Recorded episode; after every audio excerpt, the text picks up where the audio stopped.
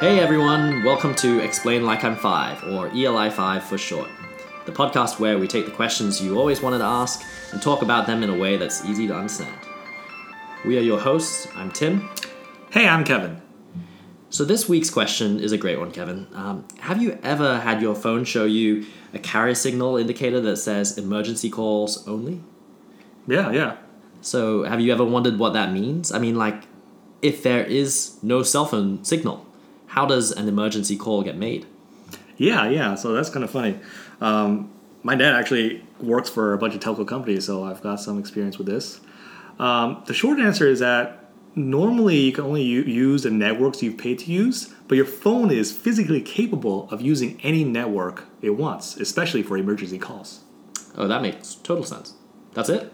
Uh, no, no, no. So, I mean, the real answer is a very well thought out system uh, built to support these type of situations. So, inside your phone, there are you know a bunch of physical components uh, used for connecting it to cell phone towers of various carriers and various technologies. You might have heard of things like you know everything from 2G to 3G, 4G, and GSM, CDMA, LTE. All these are different terms for different ways the phone connects to a tower and the various speeds that the kind of tower al- allows.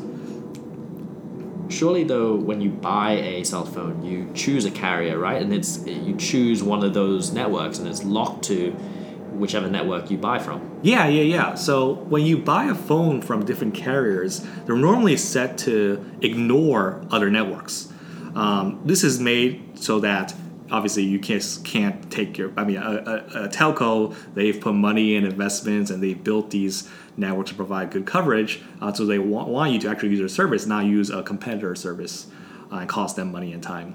Um, and also make sure that your phone doesn't um, waste battery actually trying to find a cell phone tower that won't accept them. So if you're on AT&T, you'll mostly use AT&T towers.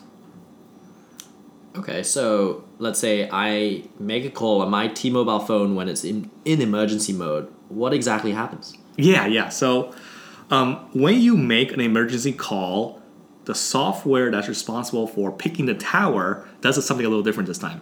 Uh, it actually tells the software, "Hey, this is an emergency call. Full speed ahead. Connect to anything you could find." And and then the software, you know, looks at the different bands, uses the right technologies, and tries to find any sort of signal. Right? Uh, it tries to connect the call as, as quickly as possible. And once it actually finds a tower, then the software for making calls says, "Hey, man." I know we might not be cool with each other, but this is the emergency call, man. Can you please connect us? It sounds very dramatic. Oh, no, it is, it is. And, and then the tower goes, oh, sure, I'll connect you. Because it's, it's, it's emergency, you know? Um, if, even if the tower is at full capacity, it'll actually kick someone who's not in an emergency call out and then connect uh, the incoming emergency call. Ah, well, that's really thought out. I mean, between the phone, the carrier, and all the networks uh, coordinating together, it's kind of cool how everything is coordinated to make sure emergency calls do get connected. Yeah, yeah, it's kind of a rare um, thing, you know, having the whole different, all these different pieces of a system in the entire world working together uh, for this common good, making sure you know emergency calls go through. Um, in fact, did you know that uh, in you don't even need a SIM card to make an emergency call? Oh, really? Yeah, yeah, yeah. Uh, even if there's no SIM card, the phone will still tune to a tower with signal and then show it'll, it'll say emergency call mode on your phone.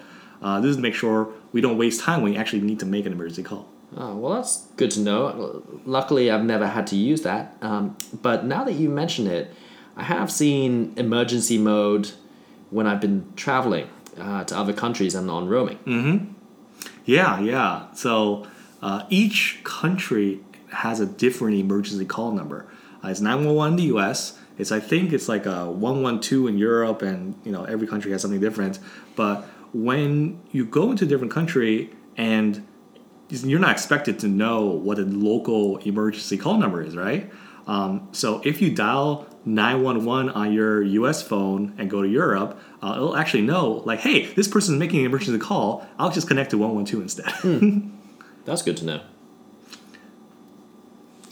Uh, yeah, well, hopefully we'll we'll never have to use that feature, but uh, it's good to know it's there. Yeah, yeah. Um, and and uh, here's here's one more kind of interesting thing. Um, ever wonder why your phone drains so quickly when you're in a low or no cell coverage area? No, but tell me. Yeah, so I mean, if you're in a no, if you're like in a mountain or something like that, um, it, your phone is constantly searching for towers. It's constantly asking, like, "Hey, can any tower hear me?" Uh, and that co- that uses a lot of energy, a lot of battery. So if you're ever in an area where you know there's going to be no phone coverage, you don't need it, you should probably put it into airplane mode.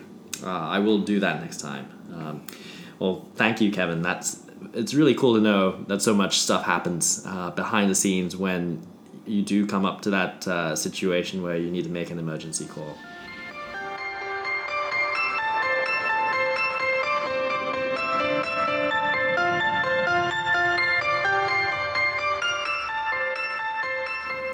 And that's all for today's episode. Send us your suggestions for future ELI 5 episodes at eli5 the podcast at gmail.com. And if you like what you heard, please subscribe to our channel and uh, you'll be kept up to date on future episodes of Explain Like I'm 5.